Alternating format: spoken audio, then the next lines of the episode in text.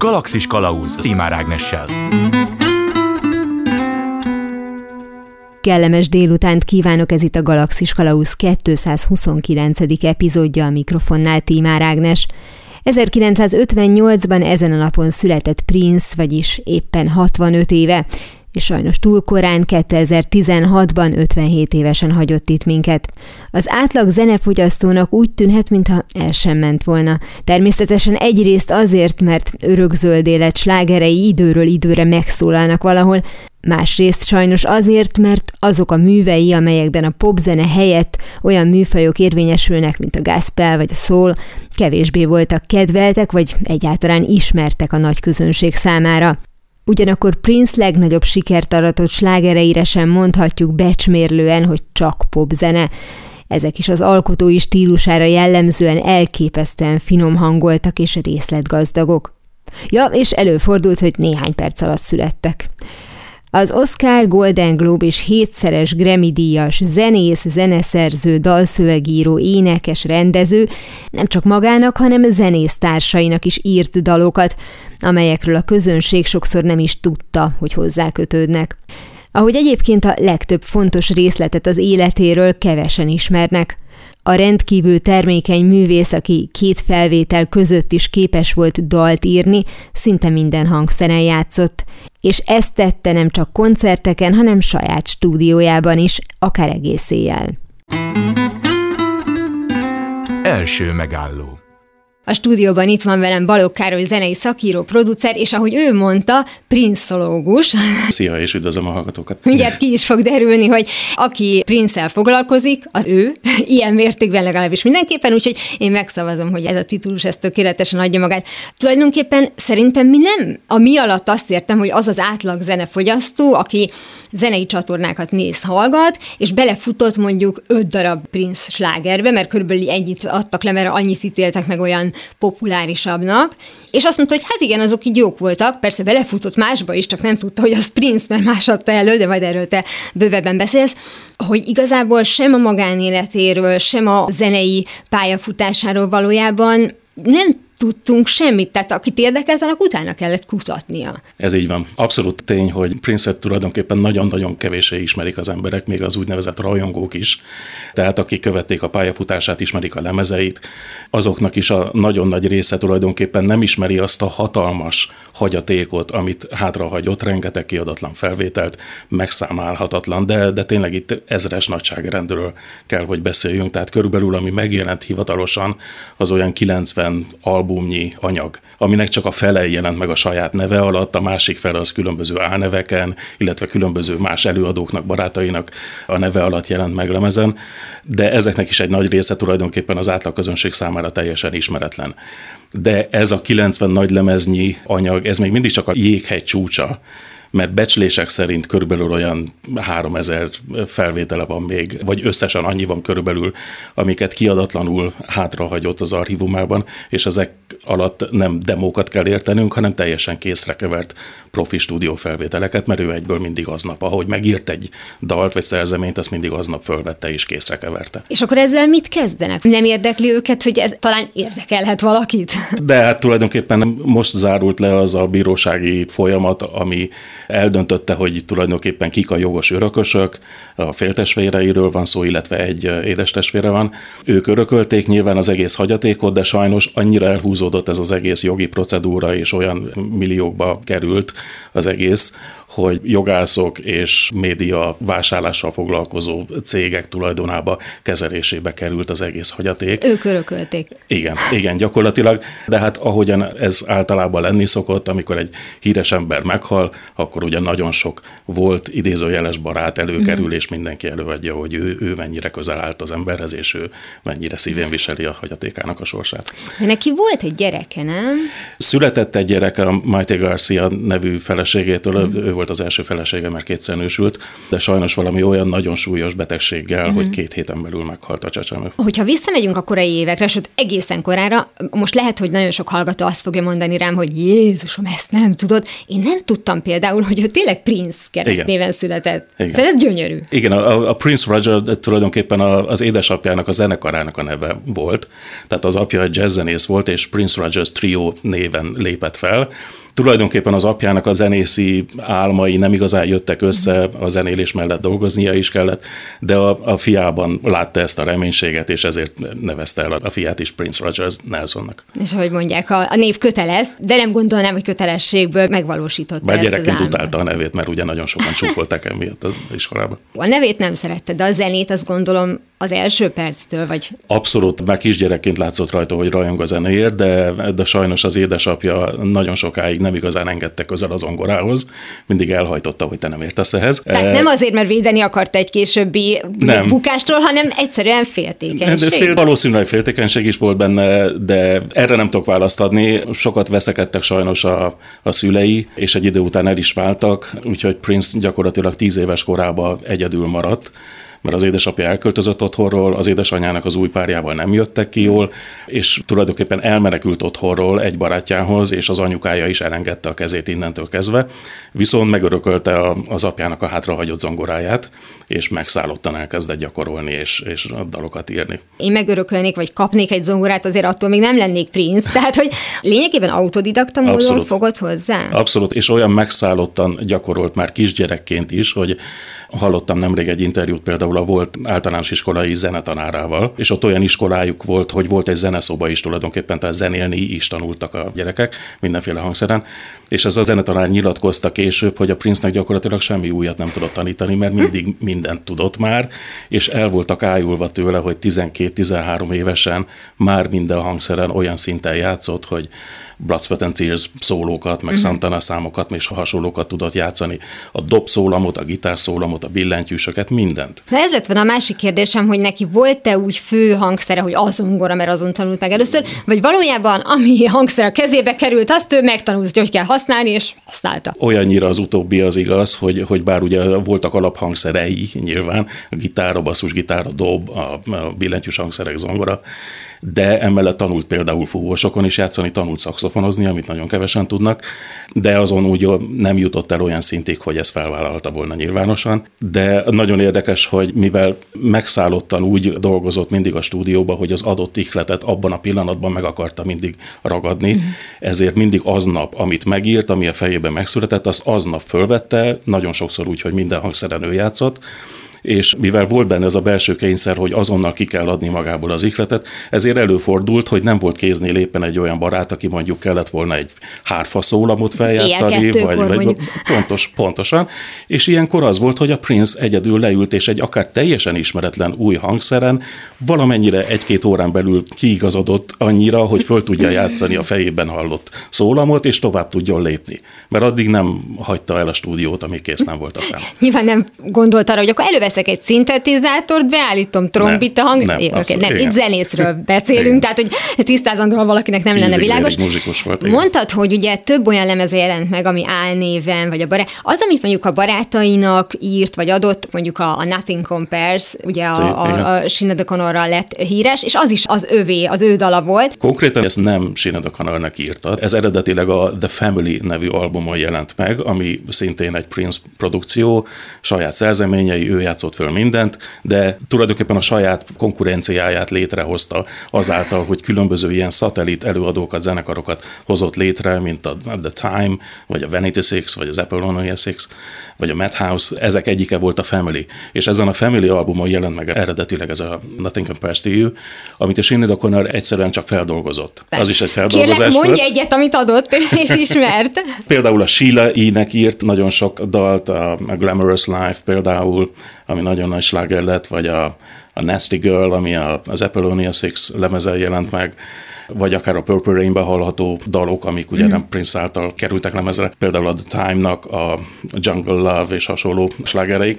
Tehát sok ilyen van, De a Kisszel például az a helyzet, hogy azt is öt perc alatt úgy írta meg, hogy, hogy éppen szünetet tartott a saját felvételei után, és a szomszéd stúdióba dolgozó barátok megkérdezték, hogy nincs-e valami jó száma, mert szeretnének kérni tőle egy dalt. És akkor leült a sarokba egy akusztikus gitárral, és öt perc alatt megírta a Kiszt, fölvették kazettára, és a srácok kezébe nyomta, hogy itt van, tessék. És másnapra ők csináltak belőle egy verziót, ami viszont megtetszett a Prince-nek, és visszakérte tőlük a dalt, alakítgatott rajta még néhány dolgot, és végül is visszavette, és helyette ugye adott nekik egy másikat. A másik, amit mondtál, hogy volt, amit álnéven jelentetett meg. Miért kellett? Mert hogy érezte, hogy ha ennyire termékeny, akkor a mennyiség esetleg a minőség rovására mehet, mert aki nem igazán tudja megítélni zeneileg, az azt fogja mondani, hogy jó, hát ez nyilván egy ilyen trash, hogyha ilyen sokat tud belőle gyártani. Ennek szerintem több oka van. Egyrészt a, a lemezkiadóval örökös vitájuk volt azt illetően, hogy miért csinál ennyi felvételt. Hát mert ő nem a piacnak dolgozott, hanem igazi művészként, belső kényszerből adódóan minden nap készített új felvételeket, és ezt szó szerint kell érteni, tehát se karácsony, se születésnap, se szilveszter, semmi, ők mindig dolgozott. És egyszerűen a kiadó nem tudta ezt kezelni, mert nyilván nem lehet minden hónapban kiadni egy-egy újabb albumot, mert a marketingnek kell idő, hogy pláne, hogyha az egész világon terjesztenek egy lemezt. Szóval egyrészt volt egy ilyen vita, másrészt a Prince alapvetően nem popzenész, hanem ő muzsikus, ízig-vérig muzsikus. És már fiatal korában, tizenöt-tizenhat éves korából vannak olyan stúdiófelvételek, ahol olyan jazz-rock improvizációkat és, és jammeléseket adnak elő, amit manapság, hogyha valakinek mutatok, és nem mondom meg, hogy ki játszik, hát általában Chick Coreára, Return to Forever-re és, és hasonló ilyen, ilyen jazz-rock világsztárokra szoktak tippelni, miközben az egy tizenhat éves Prince felvétel. Csak ugye ő nagyon jól tudta, hogy, hogy ezzel világsikert soha nem fog elérni, vagy legalábbis sok sokkal nehezebben. Ezért egy idő után a popzenékre koncentrált, azért, hogy minél több ember tudjon elérni a zenéje által, de mindig bent volt az a kényszer, illetve a késztetés, hogy, hogy ő, ő mindenféle zenét akar csinálni, de nem akarta, hogy ezt az úgynevezett Popstar Prince neve alapján ítéljék meg. Uh-huh. Ezért például jazz lemezeket eleinte Madhouse néven uh-huh. adott ki, ami egy kitalált zenekar, de valójában ő játszott minden hangszeren, a szaxofont leszámítva. Tehát új piacon akarta kipróbálni magát tulajdonképpen. Ezért csinálta a Black Albumot, úgy tervezte, hogy név nélkül jelenjen meg nyolcvanhétben, mert nem akarta, hogy Prince-ként marketingeljék azt a lemezt. Meg hanem, kíváncsi is volt talán. Hanem nem? kíváncsi volt arra, hogy mi, milyen reakciót vált ki egy olyan lemez, ami teljesen ismeretlenként jelenik meg, se előadó, se cím nincsen, de aztán ezt az utolsó pillanatban visszavonta, meggondolta magát, és csak évekkel később jelent meg. Hát de akkor már annyira ismert volt, hogy a hangjáról simán felismerik. Persze, igen. Tehát de... arra is rájössz, hogy valószínűleg ez egy ilyen hambába volt kísérlet lenne, és ugye az is lett. Mondtad nekem korábban, amikor beszéltünk arról, hogy egyébként amellett, hogy ő ugye óriás sztár volt, popzene iránt rajongó emberek rétegzenének tartják, mert ahogy említettem, az az öt-hat dal, az tényleg inkább populáris, míg ugye, amit mondtál, hogyha megmutatod valakinek, akkor nem érti, hogy az miért Prince.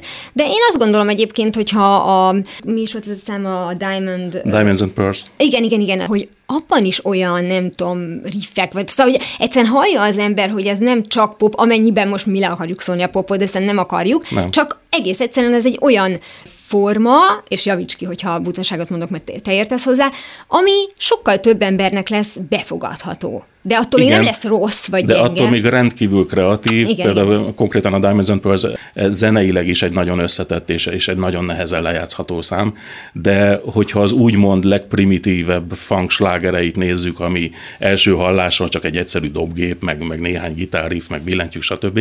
Az is, hogyha, hogyha az ember belássa magát, akkor rájön, hogy olyan rétegei, olyan mélységei vannak, hogy még az a dobgép is olyan egyedi módon, olyan, olyan hihetetlenül kreatív módon van programozva, vagy sokszor nem is programozta be, mert még ahhoz is türelmetlen volt, hogy rászánjon három percet, hogy beprogramozza, ezért inkább élőbe végigjátszotta az ujjaival a dobgépen azt a, azt a szólamot. Szóval nagyon finom egyedi megoldások vannak a, a zenéjében, és, és ez műfajtól független, mert annyiféle műfajban dolgozott, funk, gospel, jazz, pop, rock, mindenféle zenét csinált, de mindegyikben nagyon-nagyon egyedi volt, és olyan egyedi hangszerelési megoldásai vannak, amiről gyakorlatilag számomra bármikor felismerhető, hogyha egy teljesen ismeretlen felvételét hallom még akkor is. Írt balettet egyébként. Na de ez, ez mennyire ismert? Abszolút játszák? nem, abszolút Aha. nem ismert, igen. De valaha színpadra vitték? Igen, igen. Billboards néven, a Joffrey Ballet nevű társulat színpadra vitte, videón megjelent annak idején, de hát gyakorlatilag senki nem ismeri. Én a falnak megyek, amikor énekesnek titulálják, mert ugyan igen. Persze, fantasztikus jó énekes volt, de mellette még millió más dologban tehetséges volt. Mm. Azért a zenészben állapodjunk meg, és akkor abban nagyjából minden. De mellette filmeket tartozik. Is rendezett, igen. Tehát rendező is volt, nem csak mm. színész, koreográfus, legyen polihisztor, akkor abban mindenféle. Én kérdeztem tőled előzetesen, hogy a nagy koncertek mellett, mert azért volt egy időszak, talán a kilencvenes évek második fele, de lehet, hogy erre nem jól emlékszem, hogy akkor volt talán így a legnagyobb sztár, ugye a Batman film után még azok is megismerték, mert hogy a betétdal miatt, hogy bekerült abba a, a majdnem celebb világba, csak gondolom ő ettől tart, vagy van egy ilyen érzésem, hogy többen ismerték meg, mint akik előtte hallottak róla. Hogy akkor voltál legismertebb, és akkor jött az, hogy a Prince nevet is átváltott a Sign-ra, vagy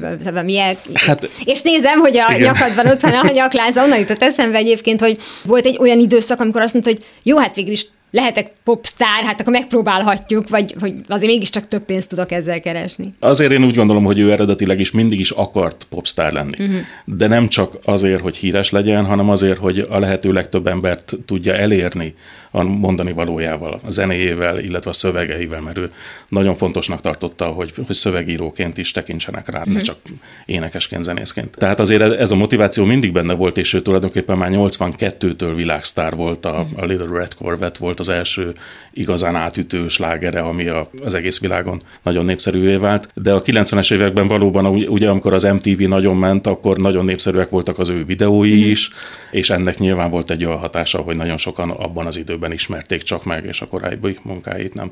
De ő gyakorlatilag folyamatosan dolgozott egész karrierje során, mm-hmm. tehát nem volt számára megállás.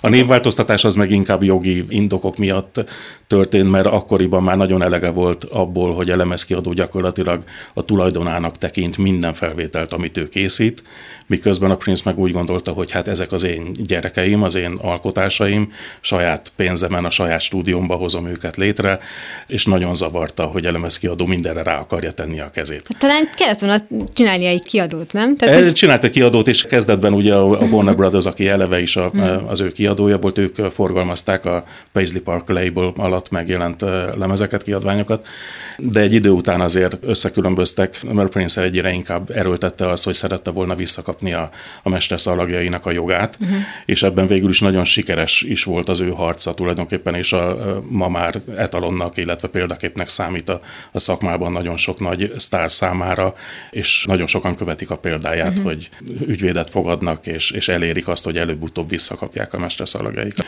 Ehhez gyakorlatilag az kellett, hogy ő legyen olyan erős, hogy fölvállalta azt, hogy hülyét csinál magából uh-huh. a, a nagy közönség személybe, azzal, hogy például éveken keresztül úgy jelent meg a nyilvánosságban, hogy az arcára rá volt írva, hogy slave, vagy rabszolga, mert ezzel is mindig hangsúlyozni akarta ezt a nagyon fontos üzenetet, hogy az előadóknak, az alkotóknak harcolniuk kell azért, hogy a saját tulajdonokban maradjon mindaz, ami, amit létrehoznak. Van a popstar, és ezt ugye nem vitatta akkor ő sem, hogy az akar lenni, de azt is említetted nekem, hogy azért őtől nem volt idegen a klubozás. Ő, mintha egy marketing munkának tekintette volna a popzenéit, hogy megismerjék az emberek, és azoknak végre megmutathassa, hogy na, mi az, ami engem igazából érdekel. Igen, tehát ő imádott muzsikálni. Bármilyen formációban, bármilyen stílusban, hogyha nagy koncerteket is tartott különböző nagyvárosokban ugye a világon, nagyon sokszor az volt a napi gyakorlat tulajdonképpen a turnén, hogy még aznap éjjel keresett egy kis helyi klubot, ahol száz-kétszáz-háromszáz embernek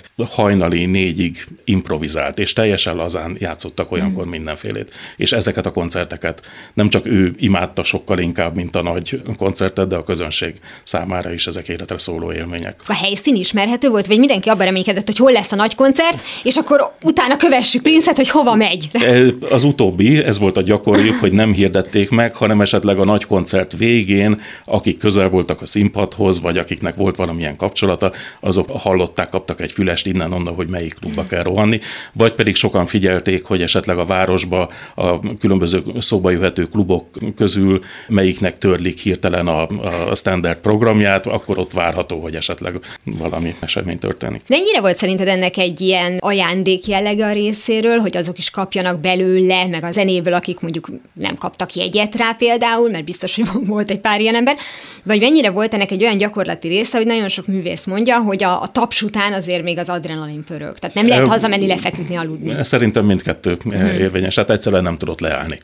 Hogyha esetleg nem is zenélt hajnalban nyúlóan, akkor elment egy stúdióba is dolgozott tovább, vagy éppen volt olyan, hogy mit tudom én, Londonból éjjel átrepült Prágába egy videóklipet forgatni, és már reggelre visszaért Londonba, és ott kezdte a napi több órás próbákat, az esti nagy koncertet. Koncert után mindig vissza, ezt is nagyon kevesen tudják, hogy koncert után mindig visszanézte magát videóról. Az igen. Egész zenekarral visszanézték a teljes két-két és fél órás koncertet, hogy kielemezzék, hogy változtatásokat eszközöljenek rajta. Tehát hihetetlen erőbedobással dolgozott. Én nekem az is fura, hogy kétszer meg tudott nősülni, és ilyen pár évig volt ugye házas, de hogy hol fél bele egy-egy párkapcsolat, tehát valaki nagyon elnéző vagy türelmes. Hát sok ilyen történet van, hogy elment éjjel klubokba szórakozni, és felszedett egy csajt, akit visszavitt a stúdióba, de a stúdióba már egyből türelmet kért a csajtól, hogy még be akar felezni valami felvételt, és szegény lány ott ült a kanapén négy-öt órán keresztül nézte, ahogy a Prince dolgozik, és hát volt, hogy a, a csajnak elege lett az egészből, és inkább hazament. De hát a,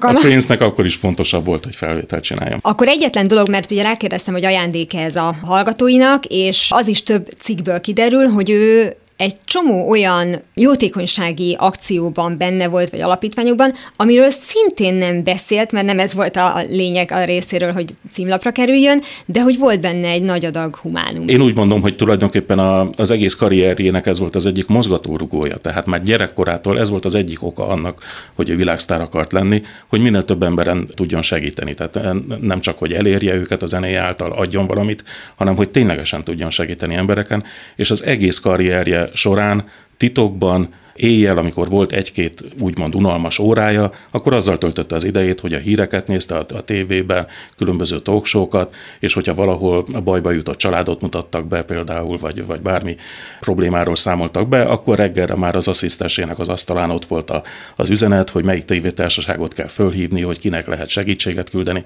és mindig az volt a kikötése, hogy névtelenül. Mm.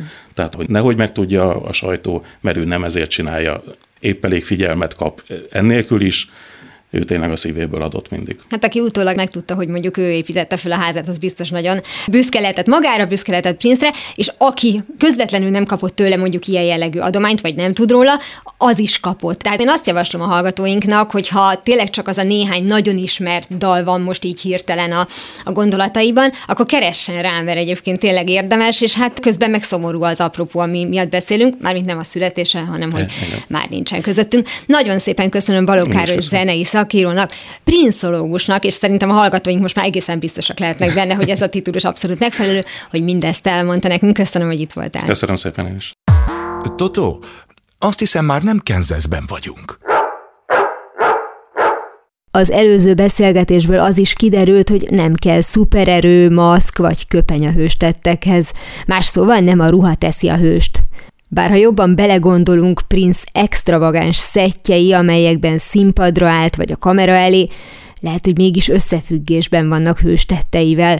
Na jó, ez nyilván zsákutca. Superman sem azért tud mindenfélét, mert időnként leveszi a szemüvegét.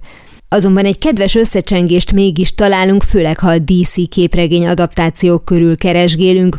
Az ezerkilencszáznyolcvankilences első Batman film zenéjét a rendező Tim Burton kérésére Prince szerezte. Egy egész albumot készített a filmhez írt dalokból, amely aztán óriási siker lett, és mindeközben titokban végzett jó cselekedeteivel ő lett a zenészvilág Batmanje.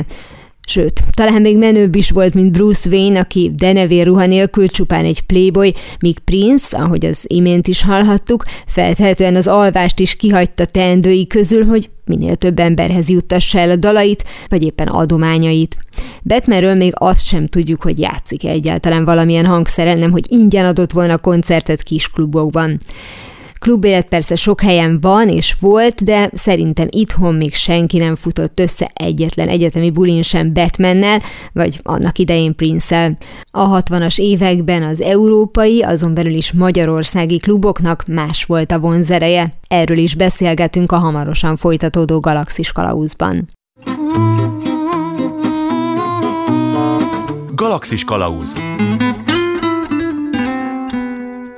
Ez itt továbbra is a Galaxis kalauz, én Tímár Ágnes vagyok.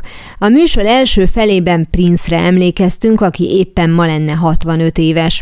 Balogh Károly prinszológus nem csupán a zenész jól ismert slágereiről, adakozó jelleméről és hatalmas koncertjeiről mesélt, kitértünk a Művész Klub koncertjeire is. Nem állítom, hogy a következőkben hasonló klubokról lesz szó, de tudjuk, a hazai változat mindenből egy kicsit más. A múlt század közepén például még dresszkód is érvényes volt ezeken a szórakozó helyeken, és ha Prince fellépését nem is, legendás hazai zenekarokat láthatott a közönség, míg azelőtt, hogy igazán befutottak volna. Második megálló. A stúdióban Jávorszky Béla Szilárd van velem, zenei szakíró. Szia! Szevasz! Klubtörténetről, történelemről fogunk beszélni, és ezt is megnézzük földrajzilag is eltérő helyeken, de kezdjük szerintem először Magyarországgal. Mennyire kell időben akkor mégiscsak visszamenni, mert nekem mondjuk az első az az, hogy ötvenes, hatvanas évek tánciskola, ami még ugye nem a klub volt, de mégiscsak összegyűltek fiatalok és táncoltak. Hát az inkább az ötvenes évek vége, hatvanas évek eleje, de ezzel párhuzamosan már indultak a különböző beat klubok. Ugye hát a Béka klub volt talán az első, ahol a Benko játszott még, a még nem Dixielandként. Ez a Könnyű Búvárok, a nevében is benne van, hogy ez a Könnyű Búvárok klubja volt. A Széchenyi rakparton már nagyon régességen nem létezik, és egyébként az összes többi hely, amiről fogok beszélni, azonnak a többsége nem létezik. Aztán a hatvanas évek közepétől indulnak be igazából az egyetemi klubok. Hát ugye korábban bizonyos zenekarokhoz kötöttek, mondjuk a Skampolóhoz, ugye a Vigyázó Ferenc utca, az nem egy egyetemi klub. A Bosch, ugye az Illéshez, szintén nem egy egyetemi klub, ezek bútorházak voltak alapvetően. De ami már kifejezetten egyetemi klub, az a Várklub, fönt a várban, ami ugye ma már szintén nem létezik, a pénzügyminisztériumnak volt valamikor az épülete, és most hamarosan megint az lesz, vagy legalábbis ahhoz kötődik. És hát ugye többek között az Omega köthető ugye a Várklubhoz, de nagyon sokan léptek fel a Várklubban, és a, hogyha valaki ismeri az Ezek a fiatalok című filmet, ezerkilencszázhatvanhétből, akkor annak is egy jelentős része az fönt a Várklubban játszódik. De emellett ugye elindult az E-klub például, aminek ugye az Ezres klub volt talán, talán az elődje, vagy nem az elődje, hanem az a... Szóval ez a, ez a, ez a műszaki egyetemhez kötődik. Arra még én is emlékszem, és mi már igen. E-klubként jártunk. Igen, igen, de te a Népligetben, mert a Népligetben Igen, azt hiszem, a Népliget környékén volt. Igen, nem, ez még a klasszikus E-klub, tehát ez a nagy toronyépület uh-huh. al- alatt lévő E-klub, ahol mondjuk a Bergendi, vagy szintén az Omega uh-huh. volt az egyik fontos házigazda. De ugyanígy a Bercsényi klubban, amit persze mindenki Bercsényi klubnak hívja, a Bercsényi kollégiumnak uh-huh. a hol az ebédlője, hol a híres Sirius estek zajlottak ugye annak idején, de később a, a Meghátrányozottak is ott léptek föl, még mint U R H is, aztán utána mint Európa Kiadó. Tehát ez a hatvanas évek végén, hetvenes évek elején indul el igazából ez a klubélet, és hát közben, vagy még kicsit korábban, ugye hatvanegyben megnyílik a Budai Ifjúsági Park. Uh-huh. Ez a Várbazár alatti terület, ugye ez egy elég elhanyagolt terület volt, nagyon sokáig nem is hozták rendbe, és hát elvileg nem zavartott senkit. Szembe szállodák voltak, a várban meg nem lakott senki, vagy legalábbis a kevésbé érdekesek voltak ott a lakosok. Ez volt nagyon sokáig az egyetlen budapesti szabadtéri helyszín. Rendszeres helyszín, de hát ez is értelemszerűen csak áprilistól szeptemberig. Mindenképpen a kluboknak a különböző stílusára majd szeretnék kitérni, de az szerintem egy fontos kérdés, hogy ide alapvetően értelmiségi közegből származó, mondjuk egyetemisták jártak, vagy teljesen vegyes volt a dolog, mert hogy ugye az abban az időben az a rendszernek volt egy olyan félelme, hogy ne nagyon gyülekezzenek össze azok az emberek, akik feltehetően egykorúak, egyformán gondolkoznak, és ehhez képest ezek nem illegalitásban működtek, ezek a Metróklub és társai, hanem hogy tudtak róluk. Tehát gondolom nem razziáztak ott két hetente. Nem, ugye a Metróklub is több helyen működött, mm. a legtöbben a Dohányos Cet is ismeri, de az tudtam. Már a negyedik. Mm-hmm. Tehát ugye ez a Metróm építővállalatnak volt a kultúrterme, a mai Centrál kávéház alatt a Hordó, ami most azt hiszem raktárként funkcionál, és aztán később ott az Eötvös Klub működött. Ez volt mondjuk a Metróklub. A tagsági rendszer az akkoriban kötelező volt. Tehát regisztrálva voltak regisztrálva azok, akik voltak, oda jártak. Akik oda bejártak, igen. Talán fényképes igazolvány, de most nem kellett rendelkezni, ez a fiúkra vonatkozott egyébként. A, a lányoknak nem kellett? Nem, igen. A fiúkra vonatkozott, illetve az elején még a dresszkód is nagyon, nagyon komolyan vették, tehát öltöny, nyakkendő, aztán ez később egy kicsit lazult. De hát az ifjúsági parkban is, amikor még a Rajnák László volt ugye az igazgató, ez a hatvanas éveket és a hetvenes évek elejét tekintjük, Ugye, ahogy a, például a Mészáros Mártának a Szépányoknak sírható című filmében is látszik, bár ott a maga Rajnák értelemszerűen nem jelenik meg, de hogy, hogy ott a Bujtor István, aki akkor egy rendőrt játszik, a bejáratnál szétválogatja ugye a közönséget, és a hosszolyokat, hosszoljakat nem engedi be. Tehát, hogy ez nagyon sokáig bizonyos kor, korlátok között működött ez a dolog, és ez szerintem a hetvenes évek második felében szabadult föl, legalábbis amikor már én voltam fiatal, vagy én voltam tínédzser, akkor ezek már nem voltak. Tehát mi már azért tudtunk járni simán. Én a közgázra jártam egyébként, de simán tudtunk járni egyrészt a közgáznak, a klubjába, a, a, a nagyon, nagyon sok helyre, Törökpál utcában, ugye a Benko Dixielandnek volt a klubja, de nagyon sok, a Rádai klub az, az ugye az a Pont ezt akartam mondani, igen, hogy ez jó igen, sokáig igen. megmaradt, mert Rádaiban mi is jártunk. Még háromszáz forint volt a belépő. Igen. Hát ez nem most volt. Úgyhogy akkor minden értemnek meg a Zsil utcába, ugye, ami aztán azóta visszakerült az Egyházhoz, meg hát a Műszaki Egyetemnek a különböző klubja, az E-klubba is sokat jártunk annak idején. Ez azért már, már egy sokkal szabadabb világ volt ahhoz képest, ami lehetett korábban, ami tehát nyilván nekem is történelem. De két dolog, mondjuk az ego és a pénz, az nem számított, vagy az nem nagyon volt. És azért ez a rendszerváltozás után jön elő, uh-huh. amikor már, hát mondjuk úgy minket még feljelentettek, most már önfeljelentések zajlanak a különböző közösségi médiumokban, de ebben nem menjünk bele. Mondtam, hogy a klubok különböző arculatára is érdemes kitérni, hogy volt esetleg valami minta példa, hogy ők hogyan egyszerűen szóval rendezzék be, hogy hogyan nézzen ki, vagy hogyan nézzen ki egy est. Tehát, hogy, hogy az olyan mellékesen azt mond, hogy hát lesz zene is, de amúgy ez egy ifjúsági klub, majd biztos beszélgetünk, meg felolvasunk, vagy pedig itt mindenki tudta, hogy a, az akkori diszkó miatt, én már úgy értem, hogy lehessen táncolni, ismerkedni, és ilyen szempontból voltak-e információik akár nyugatról, hogy hogyan működnek és hogyan néznek ki ezek a dolgok, vagy csak azt mondták, hogy legyen egy tisztességes berendezés, mert majd azt is meg fogják nézni, ahogy rajtunk az öltönyt, és különben sem érdekel minket, mert játszik egy banda, mi meg táncolunk rá, és nem érdekes, hogy egyébként a szék az milyen színű. Én nem szerveztem annak ide egy koncertet, meg nem is beszélgettem így koncertszervezőkkel, tehát nem tudom, hogy milyen külföldi minták lehettek előttük, de ezek a klubok azért olyan szempontból, hát egyetemi klubok voltak, ahol egy volt az, hogy egyébként bulik is vannak, és ezek általában a hétvégére estek. Tehát például az Eötvös Klub az rendesen a matekosoknak és a különböző szakirányú hallgatóknak gyülekező helye volt. Én jártam az Eötvös Klubba, Go-klubba is például, tehát góztam ott meg. Tehát nagyon sok, sokrétű volt ez, és abból egy volt csak a szórakoztatás, vagy a szórakozás. De akkor ezek szerint hétvégén viszont azok is megjelentek, akik egyébként nem egyetemre jártak, vagy nem arra az egyetemre jártak? Hát úgy gondolom, hogy igen. Hát az én időmben már nem volt tagsági, tehát az a hetvenes évek végén, nyolcvanas évek elején már nem volt tagsági rendszer, tehát tulajdonképpen csak kifizettük a, én nem emlékszem már mekkora belépőt, nem volt egyébként vészes, és simán bemehettünk. Tehát nyilván ilyen szempontból fölhígult a tömeg, vagy szélesebb spektrumon mozgott, mint korábban. De én szerintem a munkás fiatalok azok annyira nem akartak a belvárosban szórakozni. Na igen, sőt, hogyha mondjuk akár a vidékkel vetjük össze, hogy feltehetően ott még később alakult ki, vagy nem is voltak ott. Ott megmaradt az a régi rendszer, hogy persze van egy bisztró, presszó, kocsma, ahogy tetszik, és akkor legfeljebb néha benyomták a, a zenegépet, vagy valaki élő zenélt. Tehát, igen, hogy tehát nem... a vidéken azért meg tudjuk számolni szinte minden egyes nagyobb vidéki városban, hogy hol volt az egy-két progresszív hely, de ez még a rendszerváltozás után is így volt. Ahol olyan típusú zenékkarok is felléphettek, akik nem feltétlenül a mainstreamből szóltak. A mainstreamben lévők azok pedig egy idő után már azért szintet ugrottak, tehát nyilván nem ezekbe a klubokba léptek föl. Hát igen, na ez, ez meg a másik része, ugye mondtad, hogy felhigult, ennek az oka, mármint a látogató közönség, de maguk a klubok mennyisége is megnőtt egy idő után, vagy tehát mondjuk, hogyha a hatvanas évek elejétől a hetvenes évek közepéig nézzük, létrejöttek olyan klubok, amelyek már mondjuk nem kapcsolódtak egyetemekhez, amely már azért jött létre, hogy szórakoztasson, vagy azért azt még nem nézték jó szemmel. Hát mit teszünk annak, mondjuk a Fregatt, az egy söröző volt uh-huh. a Molnár utcában, még a jó füstös söröző, tehát amikor még lehetett szigizni, és nem is nagyon szerettük egyébként, mert iszonyatosan lehetett vágni. Ott például a Palermo Buggyeng az minden este föl, vagy nem minden este, de sűrűn föllépett ott.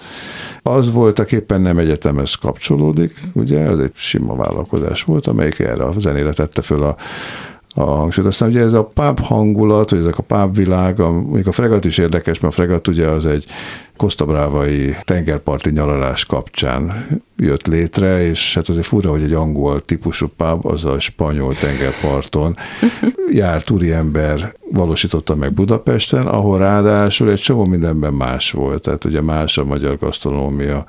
Mondjuk Angliában a pubokban ott csak maximum sörkorcsolyák vannak, tehát nem jellemző az, de a magyar ember az enni szeret, és hogyha bemegy egy pubba, akkor elvárja azt, hogy vacsorázzon is. A csapolt sör, ugye annak idején ez egy hiánygazdaság volt, nem nagyon voltak még, tehát volt csapolt sör, de abból egy előírt mennyiség volt, ezért a Fregattban nyolc óra után ugyanazon az áron, mint a csapolt sör, üveges sört adtak, illetve üveges sört töltöttek bele. Ezt azért a mai fiataloknak nehéz elképzelni, és ez nem volt olyan nagyon régen, ez a nyolcvanötben nyílt azt hiszem a Fregatt. Uh-huh. És ugye ezt hozta el, aztán utána jöttek a, a Western jellegű pábok, tehát az egész páb az egy elég érdekes vonulat, hogy Magyarországon hogy vetette meg magát mondjuk a John Bull, uh-huh. és jött ugye ez a franchise rendszer, uh-huh. ezek is azért már mind a kilencvenes évek eleje. Ezekben a klubokban megjelenik az élőzene, uh-huh. vagy ezekben a kocsmákban, vagy terekben azért abszolút megjelenik az élőzene, sőt, hát a, mit tudom én, a Fat Mouse, uh-huh. az például abszolút arról volt híres, hogy ott nagyon jó zenék szólnak esténként. Vagy a Morizon Klub. Pont ezt akartam, igen. pont a Morizont akartam mondani, hogy aztán ugye annyira futott, hogy meg is nyitották a másodikat. Igen, igen, igen, igen. De ott nem volt élőzene, azt hiszem, az képzene. Volt, volt ott, ott a Picasso Point-tól kezdve. Picasso, igen. igen. Tehát most is sokat lehetne emlegetni, ezek már azért mind a kilencvenes évekről igen. beszélünk, de hogy azért ott az élőzene, meg az, hogy egyáltalán koncerteket is rendeznek, az, az abszolút a célkeresztben volt, vagy mondjam, az abszolút természetes volt, és ezek az egyetemi klubok ezek egy idő után teljesen visszaszorultak, de ugye a közművelődés is visszaszorult.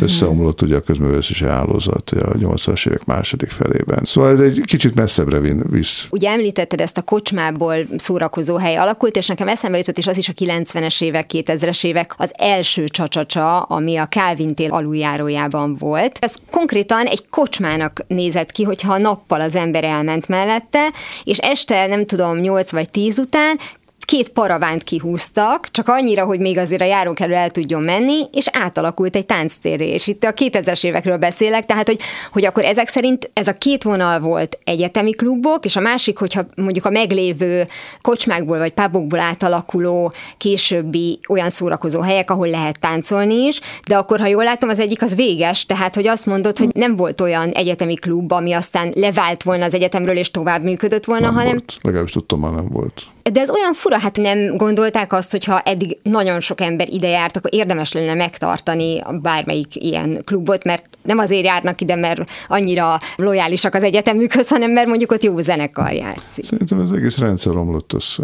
Mm. Tehát, hogy én úgy látom. De, de ez akkor a rendszerváltáshoz köthető, ez, ez hogy megszűntek a... köthető, azt, hogy mondom, ez a közvetítési hálózat, amiben az egyetemi klubok is tartoztak, de az egyetemi színpad is. Ugye az egyetemi színpad, aztán a bé té ká, a régi bé té ká, tehát a Pesti Barnabás utca, ami most a Piarista köz, és ami visszakerült ugye az egyházhoz, és most már nem ott van a bé té ká, mm. hanem a volt té té ká helyén, és minden, minden kicsit máshol van, de hát az egyetemi színpad is megpróbált megújulni a Szerb utcában, egy darabig ment, és aztán az sem ment tovább. Most szeretnék időben kicsit megint visszaugrani, mert eljöttünk a rendszerváltásig, de mondjuk a hatvanas évektől néztük ezt a történetet.